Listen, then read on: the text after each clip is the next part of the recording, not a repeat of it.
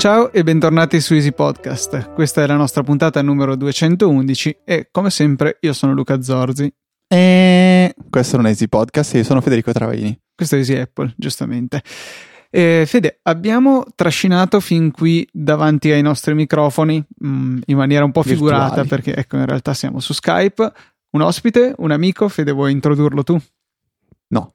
Sì, è Francesco Zerbinati. Ciao Francesco. Ciao a tutti. Se vi ricordate è stato ospite con noi circa, penso, un annetto fa praticamente, per parlare di un'applicazione che vi ha fatto spendere tanti soldi, ma ve ne ha fatti risparmiare altrettanti. Era Price Radar. Era l'applicazione, poi abbiamo parlato. Price Radar, che vi permette di monitorare la vostra wishlist di Amazon o anche degli articoli in particolare che vi interessano, e vi avviserà l'applicazione quando questi articoli avranno dei cali di prezzo, raggiungeranno una soglia che voi ritenete pronta per essere poi diciamo acquistata. Ecco, ma non siamo qui per parlare di Price Radar, invece vogliamo sfruttare Francesco e la sua esperienza come sviluppatore, in particolare nell'ambito di WatchKit, perché ormai si sta avvicinando l'arrivo dei primi orologi Apple Watch per chi appunto vive nei paesi eletti, tra cui non c'è l'Italia, e appunto volevamo fare un po' un'analisi per capire un po' meglio come funzionano queste app, cosa sono, che funzionalità hanno, perché effettivamente non abbiamo parlato mai veramente in dettaglio di questo, e ci è parsa un'ottima idea appunto sfruttare qualcuno che sappia un po' più da vicino di che cosa si tratta, perché tu, se non sbaglio, hai già cominciato a trafficarci ampiamente con WatchKit.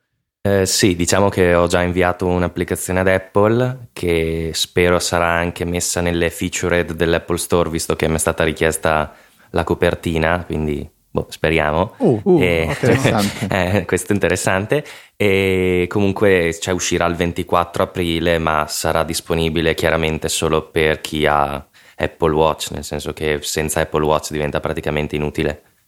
E quindi funziona che loro ti chiedono la copertina, tu gliela dai, ma in cambio ti danno l'Apple Watch Edition. Magari no, in realtà ti chiedono la copertina, tu praticamente alle 3 di notte vieni disturbato da questa cosa, perché loro ti chiamano. E fortunatamente avevo il telefono non in aereo, come lo metto sempre, e mi suona il telefono e dico: ma chi sono questi che mi... Vabbè, rispondo, e erano loro che volevano sentire se avevo la possibilità di inviargli la copertina per l'App Store, al che ho subito mandato un messaggio a un mio amico che fa il grafico, che era sveglio, anche perché sta sveglio di notte, vabbè, lasciamo perdere, e ci siamo subito trovati per mettere giù la copertina, ed è stata inviata. Poi non si sa se effettivamente verrà messa in primo piano, però insomma, già che ti chiamino è già una cosa molto interessante. Sì, esatto. È un bel risveglio, dai, tutto sommato. Sì. Poteva essere una chiamata automatizzata di qualche operatore telefonico che ti offriva chissà cosa. Sì, esatto. A 5 euro al mese? No, tra l'altro questi che alle 3 di notte ti chiamano, cominciano a parlarti in americano, sono rimasto un po' lì, i primi 5 minuti non ho molto realizzato. Immagino. Vabbè, ci credo. E invece, buttandoci nel vivo dell'argomento, ci sono 3 tipi di app per Apple Watch, ma distinguiamole un attimo, che cosa significa per l'utente comune? Sì, esatto, fondamentalmente io penso che tutta questa cosa non sia stata spiegata molto bene da Apple, almeno io fino a quando non mi sono addentrato nello sviluppo vero e proprio non avevo ben capito quali erano le possibilità di applicazioni disponibili su Apple Watch. In pratica i tipi sono 3. Ci sono le glance, che penso che in italiano vengano tradotte come sguardi, che sono delle applicazioni che in realtà non sono applicazioni, sono tipo dei widget. Quindi quando voi avete il vostro Apple Watch al polso che visualizza il quadrante dell'orologio, basta fare uno swipe dal basso verso l'alto e si tirano fuori questa sorta di widget che poi sono, diciamo, scrollabili in direzione, diciamo, destra-sinistra con il dito, e si possono vedere delle informazioni che sono statiche. Quindi non so, ad esempio potreste vedere il meteo, che è statico e non potete interagirci, oppure non so, le azioni in borsa e gli altri tipi di app che adesso non mi vengono in mente, però comunque tutte informazioni che sono statiche e con cui non è possibile interagire. Diciamo che sono delle delle viste veloci da vedere quando, non so, si sta guardando l'orologio, ho bisogno subito di un'informazione, la guardo lì. È un po' come il Today Widget di iOS, mm-hmm. diciamo, come quello del centro notifiche, ecco. Ok. Quindi questa è una prima tipologia. Ok. Dopodiché c'è diciamo la possibilità di fare delle vere e proprie app, quindi voi accedete al menu. Adesso non mi ricordo di preciso quale sia il bottone per accedere al menu, penso cliccare sulla ghiera, non sono sicuro, cliccare sulla corona, ecco. Sì, il bello è comunque... che nessuno di noi, tu men che meno, che hai sviluppato un'app però non hai ancora preso in mano questo orologio, non sei andato... Sì, infatti è tutto assurdo, cioè sono qua che ho fatto tutte delle ricerche un attimo per capire come funzionasse, perché anche per sviluppare un'applicazione senza avere il device in mano bene non ti rendi conto di come devi fare, quindi questo è stato un problema un po'. Comunque dicevo, non sei andato ai quei luoghi dove per gli sviluppatori c'era la possibilità di andare. Avevo prenotato per andare a Londra a testare l'applicazione, poi però tra una roba e l'altra ho visto che il volo costava troppo eccetera, ho lasciato perdere. Beh sì, giustamente, perché... cioè fosse stato almeno, non lo so, in Italia da qualche parte uno sì, per esatto, stato. Sì esatto, se fosse stato anche Milano o Roma per dire andavo a provarlo, ma così, cioè era troppo una cosa, insomma, penso che ci siano andati comunque gli sviluppatori più grandi, ecco, con più disponibilità, perché andare così, prendersi su per provare 10 minuti l'applicazione su un Apple Watch non è che fosse il massimo. Sì. Comunque dicevo, oltre a queste glances ci sono le applicazioni direttamente nel menu, quindi c'è quel menu a palline dove si clicca la vostra applicazione, lì potete interagirci, potete fare tutto quello che volete fare come se fosse un'applicazione di iOS, diciamo, una vera e propria applicazione. E poi chiaramente ci sono le notifiche che arrivano su Apple Watch, che possono essere, diciamo, adattate dallo sviluppatore a seconda di cosa vuole far visualizzare, quindi le notifiche saranno sempre personalizzate, sempre diverse tra di loro, perché lo sviluppatore può decidere di impostarle in una certa maniera oppure in un'altra. Quindi diciamo che se non so, mi arriva una notifica per dire di un messaggio, chiaramente mi viene fuori la notifica del messaggio di Apple, se mi arriva quella di WhatsApp magari mi viene fuori il nome del contatto e l'anteprima dell'immagine se mi è stata inviata un'immagine. Insomma, comunque si possono customizzare queste notifiche, quindi sono un po' più ricche di quelle che arrivano su iOS, su iPhone. Customizzabili sempre dallo sviluppatore, ovviamente. Sì, certo, c'è il pannello apposta su Xcode per modificare le notifiche. Ah, molto interessante. E la grafica delle notifiche. Sì, tra l'altro ha illuso tutti gli ascoltatori, perché l'applicazione di WhatsApp non arriverà mai su Apple Watch. Sì, no, con la velocità che li contraddistingue. Esatto, tra l'altro ieri è uscita quella con le chiamate, ma ancora non sono abilitate, quindi vabbè. Sì, nel changelog addirittura diceva che saranno abilitato nelle prossime diverse settimane, per cui cioè ci vorrà un mesetto o due. Sì, esatto. Va bene. Però ancora sì, vabbè, su WhatsApp, giusto per insultarli un po', perché è un po' un tema ricorrente qui su Easy Apple, il fatto che tuttora, anche dopo questo aggiornamento, c'erano due funzioni che ad iOS mancavano e su Android c'erano. Una era le chiamate e l'altro era la possibilità di scrivere da computer. Uno dei due è più utile dell'altro, indovinate quale, e indovinate invece quale hanno deciso di implementare. Dai Luca, non essere cattivo. Terzo tipo di applicazione? L'ho già detto, la notifica, vero? sì, ve le ho già dette tutte e tre, così, cioè fondamentalmente io ero andato sul sito Apple, ma non si capisce bene cioè come si accede alle varie parti, e quindi queste sono le tre diverse categorie di cose che si possono fare con l'Apple Watch. Sarà interessante anche comunque riuscire a capire come riusciremo a districarsi in quel gruppo di applicazioni, quel grappolo che mostra tutte le iconcine tonde affiancate. Lì secondo me sarà una delle cose più difficili da usare nell'Apple Watch, perché sì, con la Digital Crown è possibile zoomare in questa schermata, ma comunque non mi sembra un sistema molto efficace, ecco. No, anch'io sono rimasto un po' perplesso dall'interfaccia, perché comunque non so quanto sarà veloce da utilizzare. Una domanda un po' fuori dalla scaletta, però che c'entra con le applicazioni. Per installarle, le applicazioni sarà necessario utilizzare quella bellissima applicazione che tutti abbiamo installata sul nostro iPhone, ma che non possiamo utilizzare, l'applicazione dell'Apple Watch, dove c'è una sezione Store e attualmente mostra una scritta con scritto arriverà presto.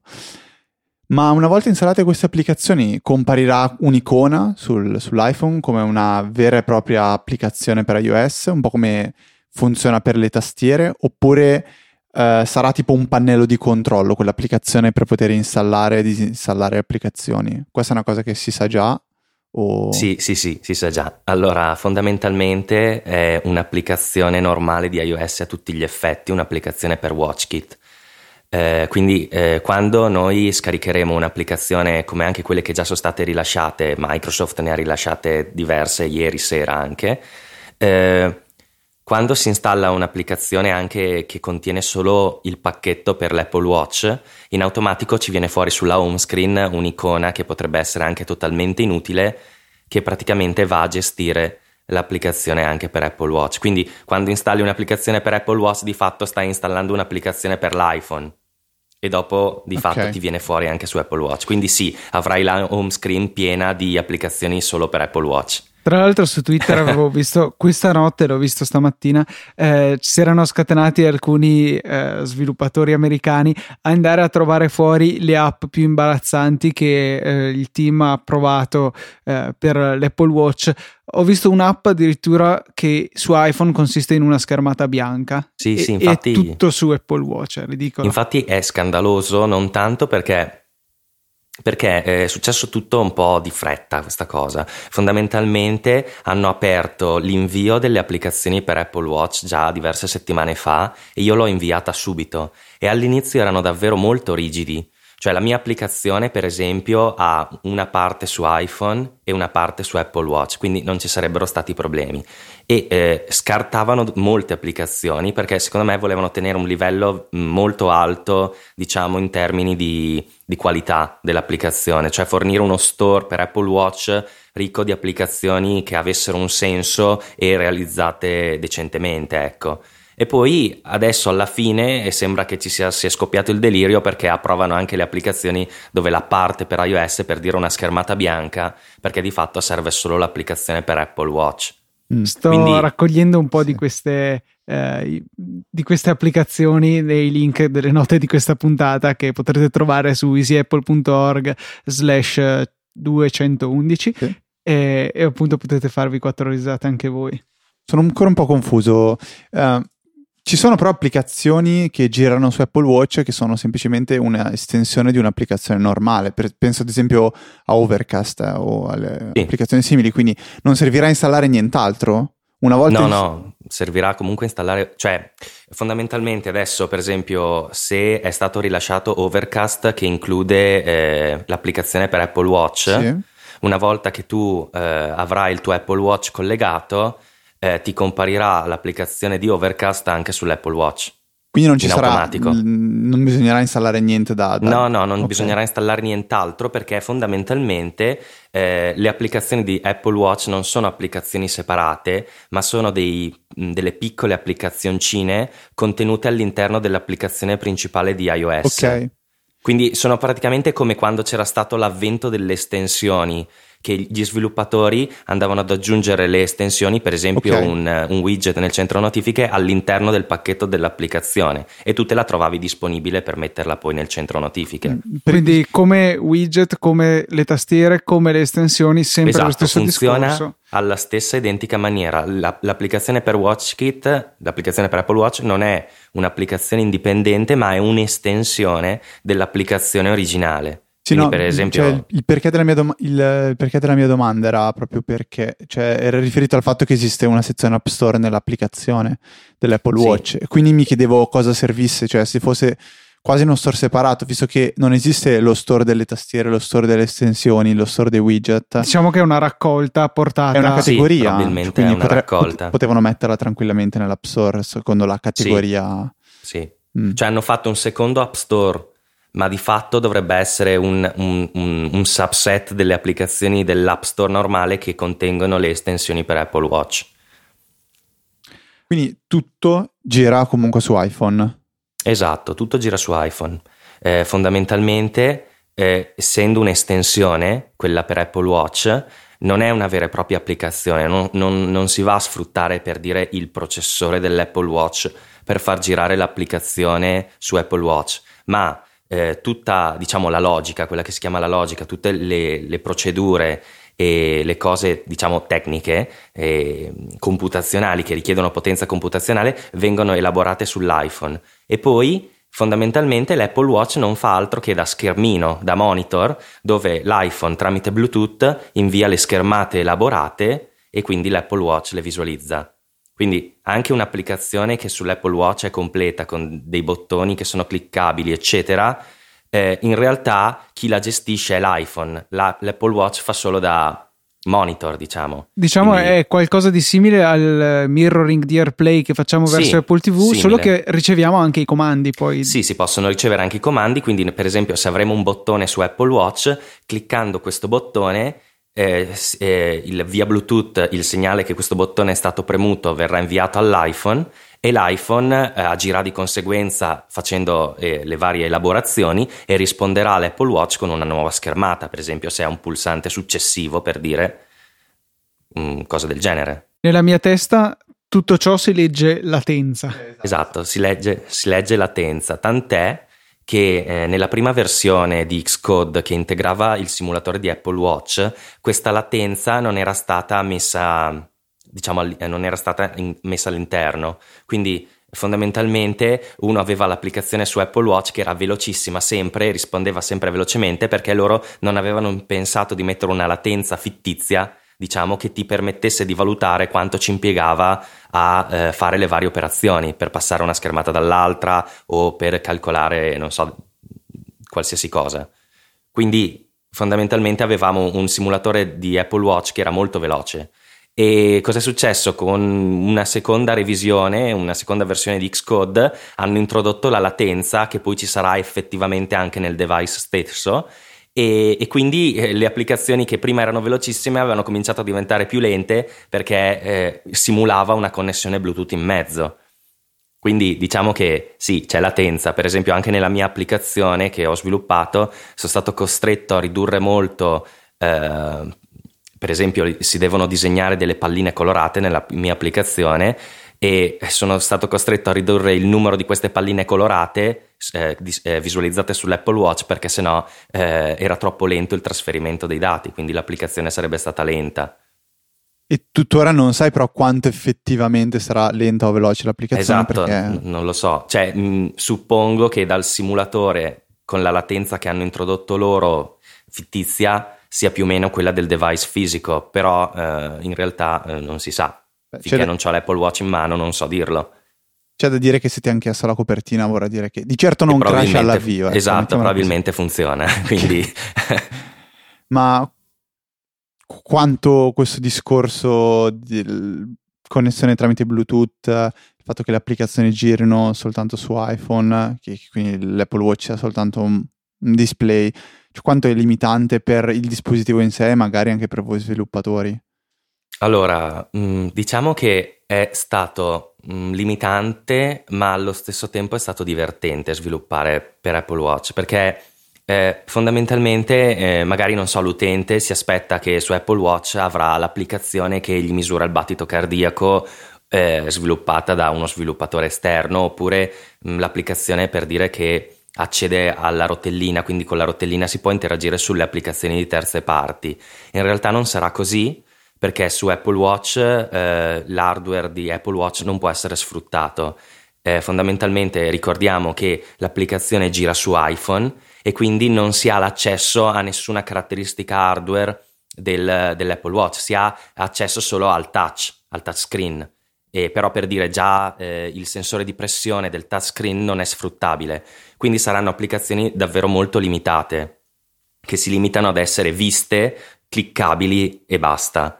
E quindi sì, è limitante da un certo punto di vista questa cosa, e d'altra parte si ha anche che per esempio quando si sviluppa su iPhone o su iPad si hanno a disposizione un sacco di librerie di Apple stessa per fare delle animazioni, fare degli effetti grafici, eccetera, che su Apple Watch non sono disponibili. Non possiamo realizzare queste cose se non mettendo in sequenza delle immagini già pronte. Diciamo che se pensiamo a un insieme di immagini una dietro l'altra, queste si fanno ovviamente un'animazione, mentre su iPhone questo è possibile farlo in codice molto semplicemente. su Apple Watch bisogna fornire questa sequenza di immagini prefatte, quindi se abbiamo un cerchio che si illumina, questo cerchio che si illumina devono essere una sequenza di una decina o quindicina di immagini che fanno i vari frame dell'animazione. Quindi questa cosa, la prima volta che l'ho vista sono rimasto un po' scioccato perché, oddio, mi devo mettere a fare delle immagini, perché per fare delle animazioni era l'unica maniera. Sì, veramente rozzo come modo, diciamo, per ora. Però sì, tutto alla fine credo che sia nell'ambito di un risparmio di batteria che deve essere centrale in questo dispositivo. Sì, risparmio di energia e soprattutto direi anche potenza limitata di calcolo di Apple Watch, quindi se gli fornisci già le immagini pronte e non deve calcolarsi l'animazione, si fa molto prima. Certo, c'è sempre il problema del dialogo col Bluetooth che introduce latenza, però a proposito pensata di così. Connessione tra telefono e orologio, mi sembrava di capire che comunque se sei a casa può sfruttare anche la rete wifi per estendere di fatto il raggio di utilizzo. Che so, dimentico l'iPhone in cucina, vado in camera con l'Apple Watch addosso, visto che il wifi prende in entrambi i posti, magari troppo distante per il Bluetooth, ma il wifi dovrebbe riuscire a reggere. Sì, io di questa cosa non ho letto. Dove l'hai trovata? L'avevo sentita in un Playboy. Podcast. Sì, su Playboy. No, probabilmente sì, ce l'hanno pensata. Io sicuramente funziona per le chiamate, per dire, questo ho letto che è così, però sì. Magari non è così per la funzionalità completa, tipo appunto l'utilizzo di applicazioni. Penso di no, almeno nella documentazione di sviluppatori questa cosa la spiegano come se fosse tutto su Bluetooth. Poi magari mi sono perso qualche capitoletto che dice che magari si può fare anche su Wi-Fi, però in ogni caso è tutta roba che viene gestita da Apple stessa con il suo framework e lo sviluppatore non si deve minimamente preoccupare di far comunicare Apple Watch con la sua applicazione sull'iPhone, perché tutto avviene in maniera automatica con le estensioni WatchKit. Come lo sviluppatore non si deve assolutamente preoccupare della sincronizzazione dei file, che tanto c'è iCloud che mantiene tutto in perfetta sincronia. Speriamo che non finisca così, perché potrebbe essere non il massimo. No, in teoria funziona bene, l'ho provato e dovrebbe funzionare veramente bene questa comunicazione tra orologio e iPhone, diciamo. E un'altra cosa però, cioè, mi sembra di capire, ne avevamo anche parlato tempo addietro, che con WatchKit, almeno con quello che per ora avete a disposizione, potete fare veramente poco. Cioè tutti i bei sensori che ci sono nell'Apple Watch, forse ne avevamo parlato all'ultima pizzata proprio, non è possibile farci niente dal punto di vista degli sviluppatori, cioè tutto rimane esclusivo per Apple al momento. Sì, esatto, è tutto esclusivo di Apple, nel senso che sì, lo sviluppatore può disegnare le grafiche, tra l'altro solo con gli elementi forniti da Apple, e questo giustifica il fatto che tutte le applicazioni per Apple Watch saranno bene o male simili, e quindi di fatto lo sviluppatore può interagire con l'utente. Diciamo, il metodo per interagire con l'utente è quello del tocco sullo schermo e basta, perché come ho detto prima il sensore del battito cardiaco non so se abbia l'accelerometro, sì, ce dovrebbe avere il force touch, la ghiera, come la chiamano, la digital crown. E i vari pulsanti di accesso non si ha nulla. Si spera, anzi sono praticamente certo, che al WWDC di quest'anno rilasceranno un STK apposito per Apple Watch in modo da poter accedere a tutte le funzioni dell'orologio, e in questa maniera quasi sicuramente usciranno delle applicazioni veramente molto più utili di quelle che finora si sono sviluppate, perché veramente c'era da scervellarsi per fare un'applicazione che avesse un minimo di senso e su un Apple Watch di cui non puoi praticamente farci nulla se non mostrare informazioni. Non so se magari una delle idee di base, a parte del A, prima versione, e B, qui dobbiamo assolutamente risparmiare batteria, magari c'entra anche una questione di privacy, non so io, per il fatto che comunque interviene e può leggere dei dati che possono essere definiti sensibili, come appunto dati medici.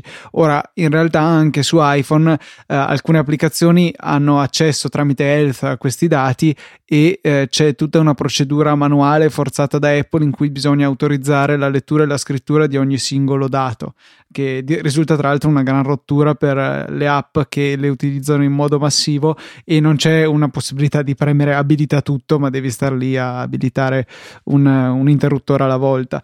Non so se questo magari ha giocato un ruolo. Ma non penso, perché fondamentalmente cioè io penso che i vari sensori che ci sono su Apple Watch, in ogni caso le informazioni che salvano le manderanno a salute o robe del genere, anche delle applicazioni eventualmente di terze parti, quindi comunque sarebbero soggette a queste restrizioni di Apple, senza contare il fatto che ci passa poi la review di Apple quando si pubblicano le applicazioni, quindi le applicazioni che vengono monitorate, cioè che vengono approvate e vengono prima controllate da Apple, quindi non penso sia un problema di privacy, penso che sia proprio un problema che loro non avevano, o erano in tempi stretti per implementare tutto, oppure volevano semplicemente dare un'infarinatura agli sviluppatori con qualcosa con cui lavorare, diciamo, e poi vedere di ampliare il tutto in seguito, insomma di partire con qualcosina piuttosto di non avere nessuna applicazione, di avere un parco di applicazioni piuttosto vasto, già pronte al lancio, e però con funzionalità di base tutte più o meno simili, forse questo anche per garantire un'esperienza omogenea all'utente, visto che si trova a lavorare con un device totalmente nuovo. E poi magari in un secondo momento, quando gli utenti e gli sviluppatori da entrambe le parti hanno capito come funziona l'attrezzo, diciamo, magari di implementare delle funzioni molto più interessanti o comunque più estese. Quindi secondo me è questo, volevano magari dare qui abbiamo un nuovo sistema, fate quel che riuscite con questo che vi abbiamo dato, così siamo sicuri che non andate troppo in là. Gli utenti saranno tutti contenti e felici perché comunque l'esperienza d'uso sarà bene o male sempre la stessa, e dopodiché vedremo di ampliare. Secondo me era questo quello che volevano fare, non sì, lo so poi. Questo effettivamente è vero, questa idea di lasciare agli utenti il tempo di imparare tutti i paradigmi dell'interfaccia grafica che l'orologio ci porrà, perché effettivamente già ho visto dalle prime recensioni che sono uscite ovviamente tutte insieme quando è stato sollevato l'embargo, risultava insomma una certa difficoltà nel riuscire ad apprendere tutti i possibili modi con cui si poteva interagire con lo schermo, e se a questo andiamo anche a sommare la possibilità di creare delle interfacce grafiche particolarmente ricche e personalizzate, magari poteva essere davvero una cosa che poteva confondere ulteriormente gli utenti. Il mio unico dubbio è che questa standardizzazione forzata non ci porti un po' nella direzione che aveva introdotto Windows Phone quando era uscito Windows Phone 7, per cui tutte le applicazioni avevano un aspetto estremamente standard, e questo, se da un lato aiutava una coerenza visiva e funzionale delle applicazioni, dall'altro andava un po' a costringere le potenziali innovazioni che erano possibili rimanendo dentro questo paradigma. Ma sì, cioè potresti aver ragione, nel senso questo è lo svantaggio, avere roba tutta troppo simile, però io direi che insomma abbiamo comunque la possibilità poi sicuramente dopo il WWDC di estendere queste applicazioni, di modificarle magari un po' anche come grafica, però io penso che per Apple sia molto più importante avere l'esperienza comune, almeno in un primo momento, e poi appunto di magari fare delle cose un po' più ricche, un po' più diverse tra di loro, o sbaglio, non so, mi sembra la cosa più sensata. Tra l'altro nomino qua il sito WatchAware, che poi vabbè immagino troverete nelle note della puntata, invece no, dove ci sono invece no dove trovate diverse applicazioni per Apple Watch, sono dei piccoli video che mostrano le varie applicazioni, e da lì potete veramente rendervi conto come siano tutte praticamente uguali, se non ad eccezione di qualche piccolo elemento grafico che appunto solitamente sono immagini fatte dallo sviluppatore stesso. E quindi qui su questo sito potete veramente vedere come siano tutte simili tra loro, tutte con lo sfondo nero, ma questo anche perché è una guideline di Apple, consiglio lo sfondo nero appunto perché il display di Apple Watch si pensa sia OLED e quindi si risparmierebbe ulteriormente la batteria con degli sfondi neri, e comunque gli elementi grafici alla fine siano sempre quelli. Quindi non lo so, sì, magari potrebbe portare al fatto che diventa tutto un pappone unico, tutto brutto, però non lo so. Cioè, era questo che intendevi? Sì. Guarda, però faccio un piccolo paragone col Pebble. Il Pebble ha uno store molto limitato, le applicazioni sono veramente poche, non ce ne sono più di tante che si ripetono, e fa un effetto strano. Cioè, nonostante io veda comunque non 3000 applicazioni del meteo e 3000 per la calcolatrice e 3000 per contare i passi, ma ne vedo poche. Da un lato penso già che sono comunque quelle, quindi sono quelle che funzionano bene. Però dall'altro mi viene da pensare proprio, ma è tutto qui. Quindi forse vedere tante applicazioni non è tanto il concetto di magari distinguerle l'una dall'altra, ognuna fa qualcosa di diverso, ma proprio il fatto che l'utente possa esplorarle, possa provarne tante, possa trovare quella che più gli piace, è uno dei punti di forza secondo me dell'App Store, e quindi potrebbe essere una cosa non più di tanto negativa. E sempre per rimanere in paragone col Pebble, una cosa che Apple Watch manca e che invece sul Pebble è uno, secondo me, abbastanza dei punti di forza, è il fatto che si possano creare dei quadranti, gli sviluppatori possano realizzarne di nuovi e permettere di utilizzarli agli utenti. E per quadrante intendo la vista principale, un po' la home screen del nostro Apple Watch, quella del Pebble, quindi quella il quadrante in cui... dell'orologio. Esatto, e tipo c'è quella coi Pokémon sul Pebble, se non sbaglio. Noi abbiamo quella con Topolino, quindi... Sì, vabbè. Che c'era anche sull'iPod Touch di quinta generazione. Sì, tristissimo. Secondo me è tristissimo. Vabbè. Nasce anche però questo fatto da una limitazione tecnica. Avevi citato per l'appunto tu lo schermo OLED, e sembra che una delle ragioni per cui non è possibile avere altri quadranti è perché, proprio per la necessità di risparmiare energia, e dato che lo schermo OLED non consuma nel mostrare i pixel neri, mentre invece consuma più questi tendono al bianco, per questa ragione Apple vuole restringere l'utilizzo a quadranti da lei creati che abbiano appunto il più nero possibile e meno parti chiare nell'immagine. Mentre invece possiamo pensare magari che uno sviluppatore potrebbe creare un bellissimo design che però è molto chiaro. Questo andrebbe a inficiare profondamente sulla batteria, sul consumo energetico dell'orologio. Oppure magari ci potrebbe permettere di lasciare uno dei suoi quadranti, ma semplicemente cambiando lo sfondo e mettendo, che ne so, la foto del nostro cane. Il cane è probabilmente... Beh, magari se è un cane nero va anche bene, però diventa difficile, esatto, restringere alle foto adatte. Cioè, tipo, selezioni una foto e poi viene fuori errore, foto non adatta. Non lo so, cioè.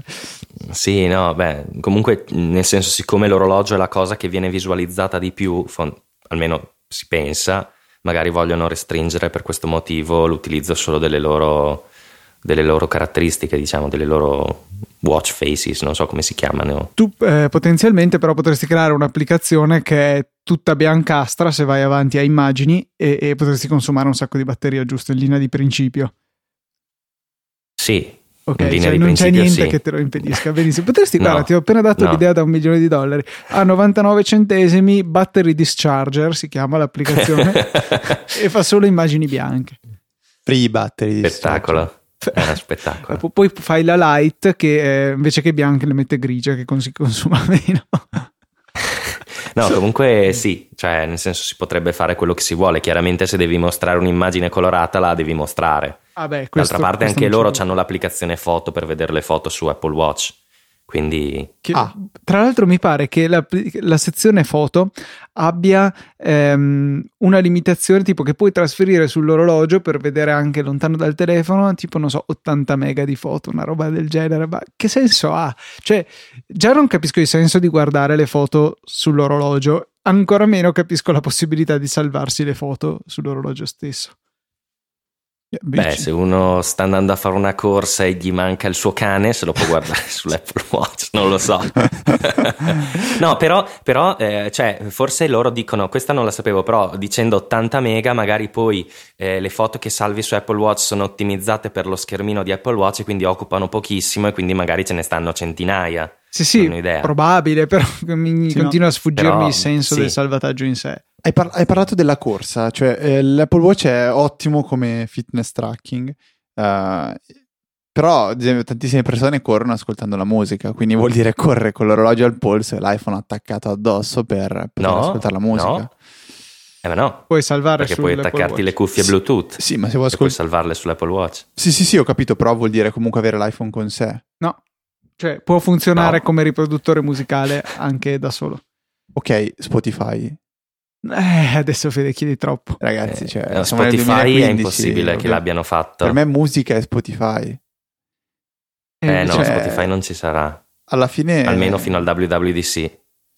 Cavolo, cioè, boh, io attualmente non me lo vedo al polso una cosa del genere, anche perché, guarda, riporto una riflessione che hanno fatto 15 giorni fa su Digitalia, se non sbaglio era Giulio Cupini, aveva detto che si parlava del fatto che comunque una delle funzioni principali dell'Apple Watch resta quello di mostrare l'ora, perché è un orologio, punto. Poi fa molto altro, però mostra l'ora principalmente. Allo stesso modo, il primo iPhone come funzione principale aveva quella di far chiamate comunque, cioè era un telefono. Poi però si è evoluto e ora le chiamate sono passate decisamente in secondo, terzo, quarto, quinto, sesto piano. Per un orologio il fatto di perdere l'importanza di mostrare l'ora, secondo me, non è una cosa che si può concretizzare, semplicemente perché la telefonata è un mezzo di comunicazione e noi abbiamo un po' abbandonato la chiamata perché si sono evoluti dei mezzi di comunicazione che sono più efficienti, come la messaggistica istantanea, Facebook, Twitter, tante altre cose, ma l'ora, cioè, non è che ci si può girare intorno a quella. Per mostrartela, la cosa più veloce è una scritta, è delle lancette, quindi non penso possano esistere alternative, e quindi l'Apple Watch non vedo come possa allontanarsi da quella funzione. Cioè, a noi resterà comunque la necessità di sapere che ore sono, e l'Apple Watch farà quello principalmente, un orologio fa quello principalmente. Non so se torna come ragionamento. Non lo so, fondamentalmente io penso che, vabbè, l'Apple Watch anch'io non sarei tentato dal prenderlo, almeno adesso, perché senza avere la possibilità che ci siano applicazioni che sfruttano le varie tecnologie all'interno di Apple Watch, non ne vedo un oggetto che sia, diciamo, tecnologicamente attraente. Il fatto è che Apple Watch, secondo me, è stato lanciato, come abbiamo visto, cioè è stato per esempio portato anche al Salone del Mobile qui a Milano, quindi è stato lanciato come un prodotto di fashion, di moda. Quindi secondo me anche a livello implementativo questa cosa del Bluetooth sì è innovativa, però introduce la latenza, introduce delle cose che non mi sono piaciute così tanto dal punto di vista proprio tecnico. Quindi sembra quasi che loro stiano provando a lanciare questo prodotto per entrare in un settore che è diverso da loro, cioè entrare nel settore della moda, e si vede da come hanno investito i soldi nelle campagne di marketing, ovvero pubblicizzandolo su tutte le riviste di moda. E quindi magari lo stanno facendo diventare quasi più un oggetto di culto che la gente deve avere, spende quei 350 euro per lo sport o i 1000 per lo steel e li spende perché vuole avercelo al polso solo per farlo vedere, perché una volta, non so, magari loro pensano c'è il Rolex, però ci può essere anche l'Apple Watch. Lo so che il paragone è forzato, però secondo me loro vogliono introdursi proprio a questo livello, non tanto come orologio di Apple che fa delle cose da nerd, diciamo, ma come un oggetto di fashion. Secondo me loro l'hanno puntata proprio su un altro livello, tant'è che mia mamma quando vede l'Apple Watch dice oh carino, bello, qui che là, però lei non saprebbe minimamente come usarlo, hai capito? Cioè, nel senso, sì, anche perché guarderebbe l'ora. Se io fossi un non geek, ma della tecnologia mi interessa poco, e mi piacesse però tanto sto maledetto Apple Watch, farei fatica a prenderlo, perché, cioè, guarda i contro che è addosso, uno più di tutti, devo ricaricarlo tutte le sere, ma no, cioè, infatti può essere bello, ma ha tanti di quei contro, se volessi usarlo solo come oggetto, cioè, no. Beh, ma dopo lo puoi tenere al polso anche spento, eh? Ah, interessante, con sopra e che tanto comunque ce l'hai addosso, la sua figura la fa. Cioè, a meno che una di quelle cose, cioè, assurde. Io ho un orologio manuale e lo uso veramente poco. Manuale, cioè nel senso hai proprio una rotellina che devi continuare a girare, certo, perché l'orologio va davanti. Certo. Interessante. Certo. Lo tengo principalmente nella sua scatola, lo uso veramente poco, è un orologio che mi è stato regalato alla laurea da mio nonno e quando lo voglio utilizzare lo esco. Ti piace come espressione, Luca? Lo esco dalla scatola, lo estraggo dalla sua scatola, regolo l'ora, regolo la data, do due rotazioni alla molla per ricaricarlo e poi per quella serata funziona, appunto, perché una volta che ce l'ho al polso si ricarica tramite il movimento, appunto, del polso. E pensare che invece, non so, voglio utilizzare allo stesso modo un Apple Watch, quindi questa sera me lo metto perché voglio avere al polso l'Apple Watch perché fa la sua figura, lo esco dal cassetto e cosa devo fare? Devo ricaricarlo? Quindi devo ricordarmi 3 ore prima di metterlo a ricaricare e metterlo per poi metterlo al polso.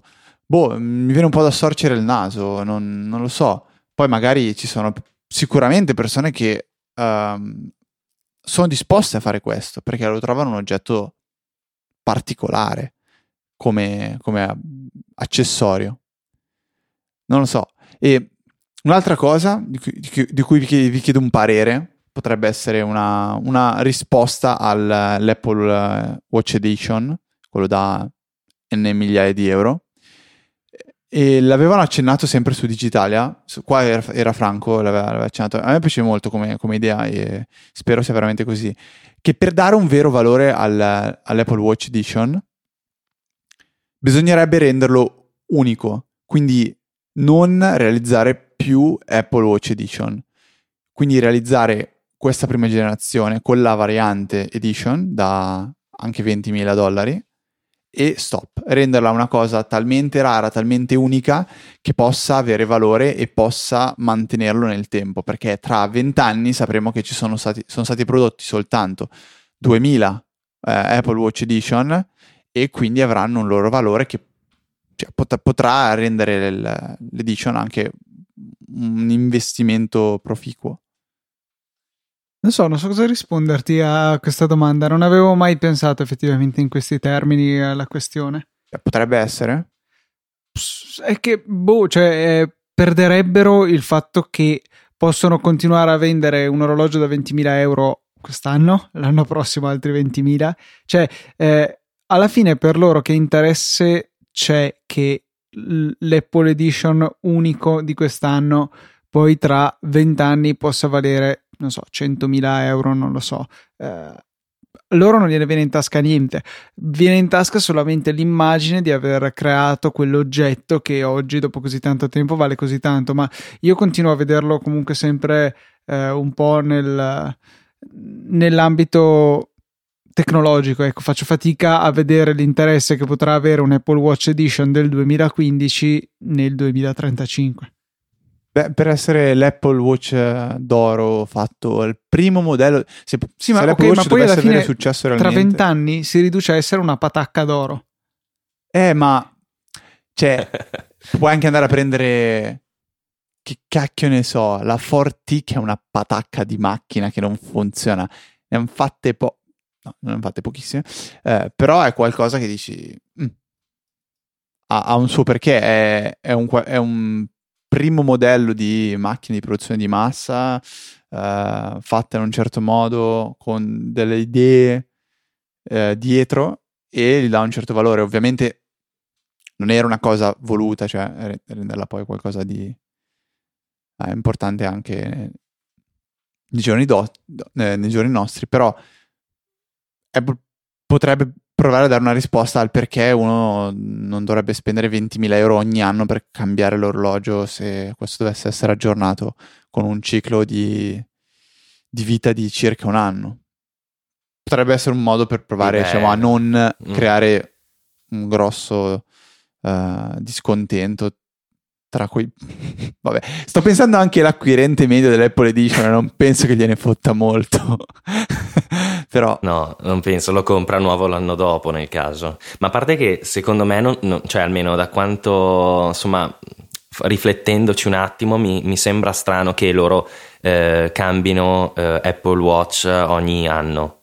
Cioè mi sembra, secondo me o fanno come l'iPhone che o fanno come l'iPhone che aggiornano l'hardware ma di fatto tengono la stessa cassa, diciamo, perché su un prodotto di questo tipo che è un orologio, io non posso cambiare un orologio tutti gli anni perché Apple ne sforna uno nuovo e essendo un prodotto di moda magari se non hai l'ultimo cioè sei lo sfigato di turno, no? Quindi non lo so, secondo me sarà magari, l'ho pensata più come una roba tipo aggiorneranno magari i braccialetti introducendo degli altri colori, delle fantasie. Sai che la moda c'ha tutti quei ritmi tipo l'estate, autunno, primavera, che c'hanno le varie mode per i vari periodi dell'anno. Sì, magari introdurranno... Questa è una bella idea, sì, in effetti. Beh, nel senso, magari i braccialetti cambieranno a seconda della moda e delle stagioni. È uscita la collezione primaverile dei braccialetti di Apple Watch. Quindi magari, secondo me, cercheranno di fare questo. E il ciclo di refresh annuale lo vedo un po' forzato, soprattutto considerando il fatto che devono mantenere, almeno si spera che mantengano uguale l'attacco dei braccialetti, quindi bene o male lo spessore dell'Apple Watch deve rimanere quello. Oppure, non lo so, secondo me. Oppure, scusami, non volevo interromperti, ma oppure potrebbe essere che fanno come dici tu, cioè un aggiornamento hardware ogni anno e poi ogni 2 anni aggiornano anche la cassa e a quel punto lì diventano incompatibili i vecchi braccialetti, o perlomeno magari sì, esatto, nelle iterazioni in cui riescono a ridurre sostanzialmente lo spessore, perché adesso per quanto molti dei recensori dicono che in realtà non è grosso come sembra nelle foto, almeno non è così spesso, l'Apple Watch risulta comunque abbastanza spesso, non enorme, soprattutto se paragonato ad altri orologi da uomo in particolare che ci sono attualmente in commercio, però sicuramente non arriva agli standard di Johnny Ive. Sì, esatto, cioè sembra un po' un patacca, un ciccionino lì che ti metti al polso e dici va bene. Peraltro quindi, però mi è venuto in mente Aurora, cioè però la Digital Crown richiede un certo spessore minimo, cioè perché se fosse grande come uno spillo diventerebbe impossibile da utilizzare. Sì, è vero anche quello. Ma nessuno vuole un orologio alla fine troppo sottile. Nessuno vuole neanche un telefono troppo sottile, vorrebbe che durassero un po' di più le batterie, però sembra che a Cupertino non ci sentano. Esatto, e che non si pieghi magari. No, comunque sì, cioè nel senso il ciclo di refresh annuale ci potrebbe stare per l'hardware ma non per l'estetica, perché sennò sarebbe... Tra l'altro secondo me cioè, la prossima iterazione di Apple Watch quello che manca è la batteria, cioè alla fine non è che l'hardware, secondo me ci siamo anche, considerando il fatto che il WWDC porterà molto probabilmente le applicazioni native per Apple Watch, la potenza alla fine c'è. Il problema è che l'hanno limitata tanto perché è la batteria il problema vero, quindi la prossima iterazione dovrebbe essere una batteria più capiente, una tecnologia nuova, qualcosa del genere. Comunque vi volevo far notare anche come Apple sia sempre in quest'ottica, che ha introdotto per esempio, facciamo l'esempio del Force Touch su Apple Watch ed era il suo prodotto di punta, diciamo, cioè la grande innovazione, Force Touch, e poi l'ha portato nel MacBook da 12 pollici e anche sui nuovi MacBook, quindi la tecnologia come si sposta dai device sempre più nuovi a quelli più che erano più classici, diciamo, quindi loro introducono tante funzionalità come hanno fatto col MacBook da 12 pollici e tutte queste si ripercuoteranno sull'intera gamma di portatili eccetera, quindi diciamo che loro investono tanto in queste nuove tecnologie, quindi si spera che anche con le batterie facciano qualcosa, anche se adesso a livello tecnologico siamo abbastanza fermi. Sì, purtroppo questa è una triste realtà delle batterie, che non sono, cioè il fatto che riusciamo ad avere dei prodotti più potenti che durano più o meno lo stesso oppure un pochettino di più viene in larghissima parte dall'efficienza dell'elettronica. Purtroppo la tecnologia delle batterie risulta ancora in lentissima evoluzione, sicuramente non riesce a progredire così velocemente come vorremmo, e infatti È una delle ragioni per cui ritengo Tesla abbastanza interessante come azienda, perché al di là del prodotto macchina sta spingendo un sacco sulla ricerca sul fronte delle batterie, per cui magari potremo vedere qualche tecnologia interessante che arriva da loro. Non lo so, in generale è un settore che avrebbe bisogno di un forte impulso, di una forte ricerca in quella direzione. Non so se questa sia già in atto oppure no, però certamente ne avremmo bisogno. Ogni tanto si sente in giro che l'università tal d'Italia ha sviluppato la batteria al platino che è in grado di ricaricarsi in 37,2 secondi, stare carica per 8 ore, però il problema è che... Però se lo sento... saranno 4 anni che si sentono queste storie. Le famose batterie a condensatore. Ai supercondensatori. Quelli sono interessanti perché possono caricarsi e scaricarsi istantaneamente. Scaricarsi istantaneamente magari sembra una cosa poco interessante, ma vuol dire che possono fornire grandi botte di potenza. Non è il caso che può interessare per un telefono o per un orologio, però la carica istantanea, soprattutto perché sono batterie complessivamente abbastanza piccole, riusciamo a erogare caratteristiche, okay. Possiamo erogare anche con la presa di casa, insomma, una potenza sufficiente a caricarle molto in fretta, cosa che non potremmo fare magari per le capacità richieste per una macchina, per cui magari avremo un orologio che in 30 secondi si ricarica. A quel punto lì la necessità di caricarlo ogni giorno magari potrebbe non essere così grave. Se veramente in un minutino scarso riesco a riottenere il 100% della carica, posso anche sopportare di non avere una capacità assoluta troppo elevata. Però sì, è un po' come si faceva ricaricando la molla degli orologi meccanici. Sì, esatto, cioè devi continuare a caricarla, però tutto sommato ci metti poco e non è poi così grave. Che poi, se vogliamo, è più o meno la stessa cosa che avremmo, cioè che abbiamo con una macchina. Ok, dura un po' di più perché abbiamo dei serbatoi abbastanza grossi, però comunque per fare un pieno di benzina in un minuto è fatta. Per cui la scarsa autonomia viene bilanciata dalla rapidità del rifornimento. Se potesse diventare così anche per le batterie, magari non dico che risolveremmo il problema dell'autonomia, ma sicuramente lo renderemmo meno grave. Sì, sicuramente. In conclusione, diciamo che comunque per uno sviluppatore indie l'Apple Watch è una grande occasione che speriamo si concretizzi.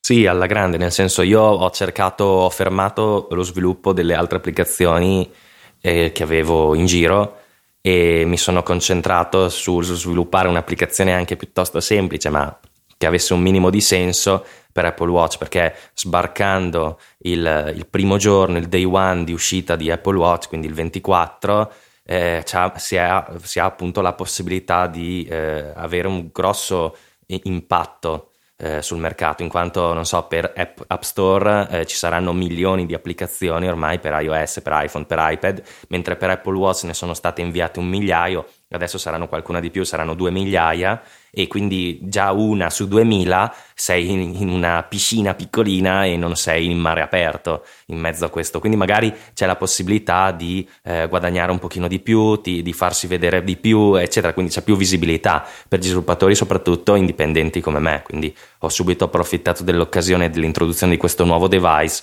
per fare qualcosa, ecco, diciamo, insomma, sperando che poi adesso dovrebbe essere anche menzionata e messa in primo piano da Apple, quindi si spera, quindi potrebbe andare davvero di lusso questo giro. Guarda, te lo auguro veramente, perché poi here comes the money. Sì. No, fa comunque piacere un nostro coetaneo, uno come noi che possa avere un certo successo nell'App Store, sicuramente fa veramente piacere. Poi soprattutto perché sei italiano, perché si sentono tante storie magari di altra gente, però americani o di altri paesi. Razzista, comunque. No, comunque però c'è un piccolo orgoglio patriottico, fa piacere. No, è vero, di italiani ancora che abbiano avuto grosso successo non c'è. No, non ci sono i ragazzi di Musixmatch, che sono un'azienda italiana. Enorme. Sono enormi, però sono una società, non sono uno sviluppatore singolo, certo. Che esatto, cioè non è il Marco Arment, vabbè, lui è un genio, quindi lasciamo perdere, però per dire ha avuto anche una leggerissima sculata. Leggerissimissima. Arriva una certa Christine Meyer che dice: ciao, acquisiamo Tumblr.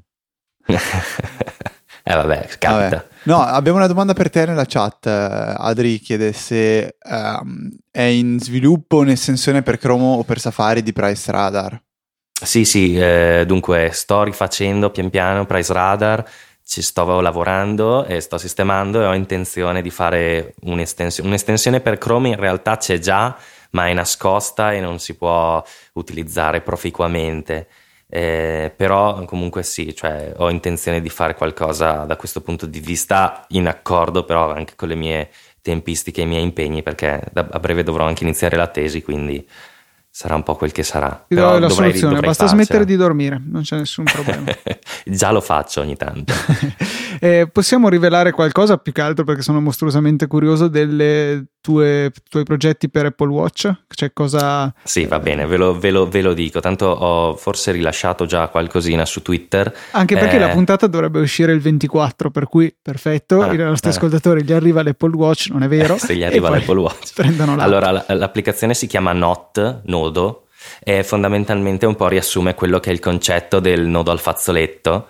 E fondamentalmente è un'applicazione per fare dei reminder. L'applicazione di promemoria di default di Apple su Apple Watch non c'è, quindi ne ho pensato di farne una mia, però chiaramente rivista tutta completamente, ed è veramente molto semplice e intuitiva per inserire dei promemoria, tipo non so, fare la spesa, fare il bucato, ricordarsi di preparare la cena, e avere una lista di pallini colorati con all'interno le relative icone che ti ricordano cosa fare. Quindi tu c'hai una lista di questi pallini, li scrolli e vedi le varie cose che puoi fare, che poi si integra con i reminder, quindi... No, al momento non si integra con i reminders, perché appunto l'ho sviluppata in un paio di settimane e l'ho mandata in fretta e furia, e però è interessante perché ho cercato di sfruttare al meglio, cioè di rispondere alla domanda di Apple che c'hai uno schermino molto piccolo e mettici delle informazioni che realmente servano. E per esempio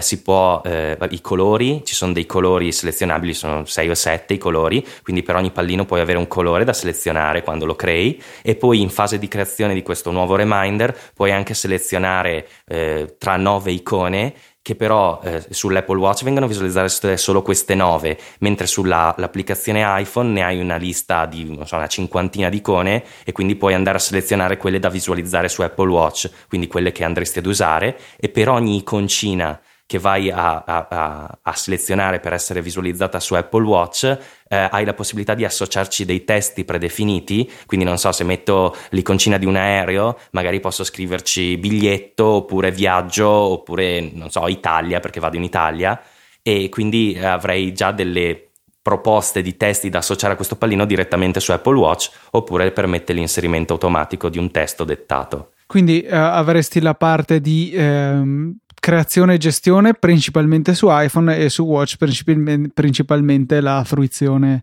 Sì, diciamo che su iPhone vai a selezionare quello che ti viene proposto, cioè i pallini li crei su Apple Watch, i reminder.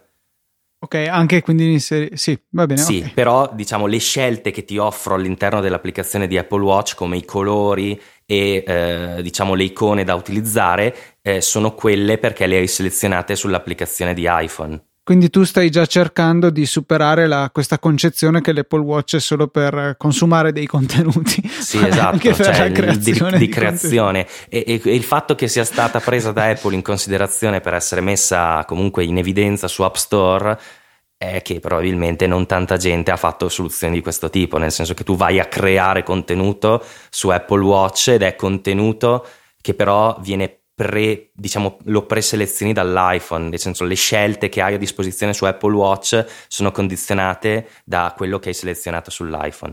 Quindi insomma c'è un po' una collaborazione tra l'applicazione di iOS e l'applicazione di Apple Watch. Quando hai detto nodo al fazzoletto mi hai fatto pensare a un'applicazione ancora più semplice, che una cosa del tipo che proprio direttamente dall'Apple Watch puoi fare il nodo virtuale al fazzoletto senza specificare nient'altro, e poi ovviamente state a ricordarti il perché, cioè sì. Il discorso è questo, tipo non so, sei a lezione e ti rendi conto porca miseria, è vero che devo a casa, che ne so, mandare la mail al professore per questo, solo che se le lezioni si prendono appunti non hai tempo per metterti a scrivere, allora con l'Apple Watch fai tacca, fai il nodo virtuale al fazzoletto e poi quando arrivi a casa c'è lì il nodo e dice ah sì ok devo mandare l'email al professore. Sì, alla fine queste piccole applicazioni sono alla fine idee molto semplici che però potrebbero effettivamente essere utili su un orologio, perché con un display così piccolo, con così poche informazioni che sono visualizzabili, penso che queste siano le applicazioni che useremo di più, almeno in teoria sarà così, spero, non so. Vedremo. Beh, ti toccherà comprare un Apple Watch a questo punto. Probabilmente lo prenderò, perché comunque devo provare l'applicazioncina, devo giocarci e vabbè. Sport, immagino. Oppure... sì, chiaramente uno sport, non so neanche ancora il colore. Tra l'altro ieri sono state inviate da Apple delle mail a degli sviluppatori che potevano avere precedenza per l'acquisto di uno sport da 38 mm con la fascia blu, azzurra insomma. Quello che non vuole nessuno, mi sembra. Quello che non vuole nessuno, probabilmente. Sono arrivate delle mail, però a me no, probabilmente perché sono italiano, le hanno mandate a quelli degli stati, immagino, che hanno commercializzato Apple Watch e vi era una consegna garantita entro un termine subito per iniziare a guardare le applicazioni per Apple Watch. Se mi dovesse arrivare una mail di quel tipo, sicuramente lo prenderei. Ti arriverà un'email con scritto pizza mafia Berlusconi. Tra l'altro facilmente li troverai tutti su eBay questi Apple Watch qui di sviluppatori che vogliono fare la cresta perché tanto magari ne hanno già ordinato un altro. Sì, magari sì, ma non si sa. Bene, dai, direi che è stata una bella puntata, molto densa di informazioni. Se avete ulteriori domande potete scrivercele ai soliti indirizzi che dopo Fede vi dirà. Nel frattempo io vi volevo ricordare che se volete supportare Easy Apple, Easy Podcast e tutto il mondo, potete fare i vostri acquisti su Amazon partendo dai link che trovate in fondo alle note della puntata, oppure fare la stessa cosa su App Store. Grazie anche a tutti coloro che ci supportano con una donazione, singola o ricorrente. Anche tutti questi dettagli trovate nella sezione supportaci del sito easypodcast.it. Allora, prima di dire i nostri contatti, Francesco, come possono contattarti i nostri ascoltatori? Twitter, Facebook, mail, vuoi lasciare qualche indirizzo? Allora, per Facebook, insomma, cercate Francesco Zerbinati, ma difficilmente accetto quelli che non conosco realmente, quindi esatto. È inutile. Twitter sono zerbfra, quindi, ma bene o male dovrebbero comunque già conoscermi tutti, bene o male. E per la mail, se volete scrivermi giusto qualcosa che, non so, se avete idee, robe del genere, la mail è me@zerbinatifrancesco.it. Basta. Perfetto, e vogliamo anche fare magari una marchetta, perché anche tu sei un podcaster, con Stefano conduci The Next Podcast, giusto? Sì, diciamo che abbiamo iniziato un po' con una cadenza settimanale, ma poi in realtà ci siamo un po' fermati perché tra impegni, esami, robe del genere, insomma si fa un po' fatica, quindi molto probabilmente da ora in avanti andremo avanti con una puntata ogni tanto quando veramente c'è qualcosa da dire, abbiamo qualche cosa interessante da dire. E quindi vabbè, se volete andare a vedere potete andare a vedere. Ah sì, la marchetta ci stava senz'altro. Fede, invece, se vogliono contattare noi come fanno? Ahimè, possono tramite l'account di Twitter che è easy_apple, possono tramite email all'indirizzo info@easyapple.org, possono tramite Facebook alla pagina facebook.com/easypodcast. Io ringrazio da parte mia, da parte di Luca, tantissimo Francesco per averci, diciamo, cullato con le sue grazie a voi su Apple Watch. Non vediamo l'ora di poter vedere all'opera l'applicazione di Francesco e di vederla in primo piano sull'App Store. Speriamo, non so. Speriamo. E niente, ti ringraziamo tantissimo Francesco. Un saluto da Federico. Un saluto da Luca. E un saluto anche da me. E noi ci sentiamo settimana prossima, di venerdì alle ore 17, con una nuova puntata di Easy Apple.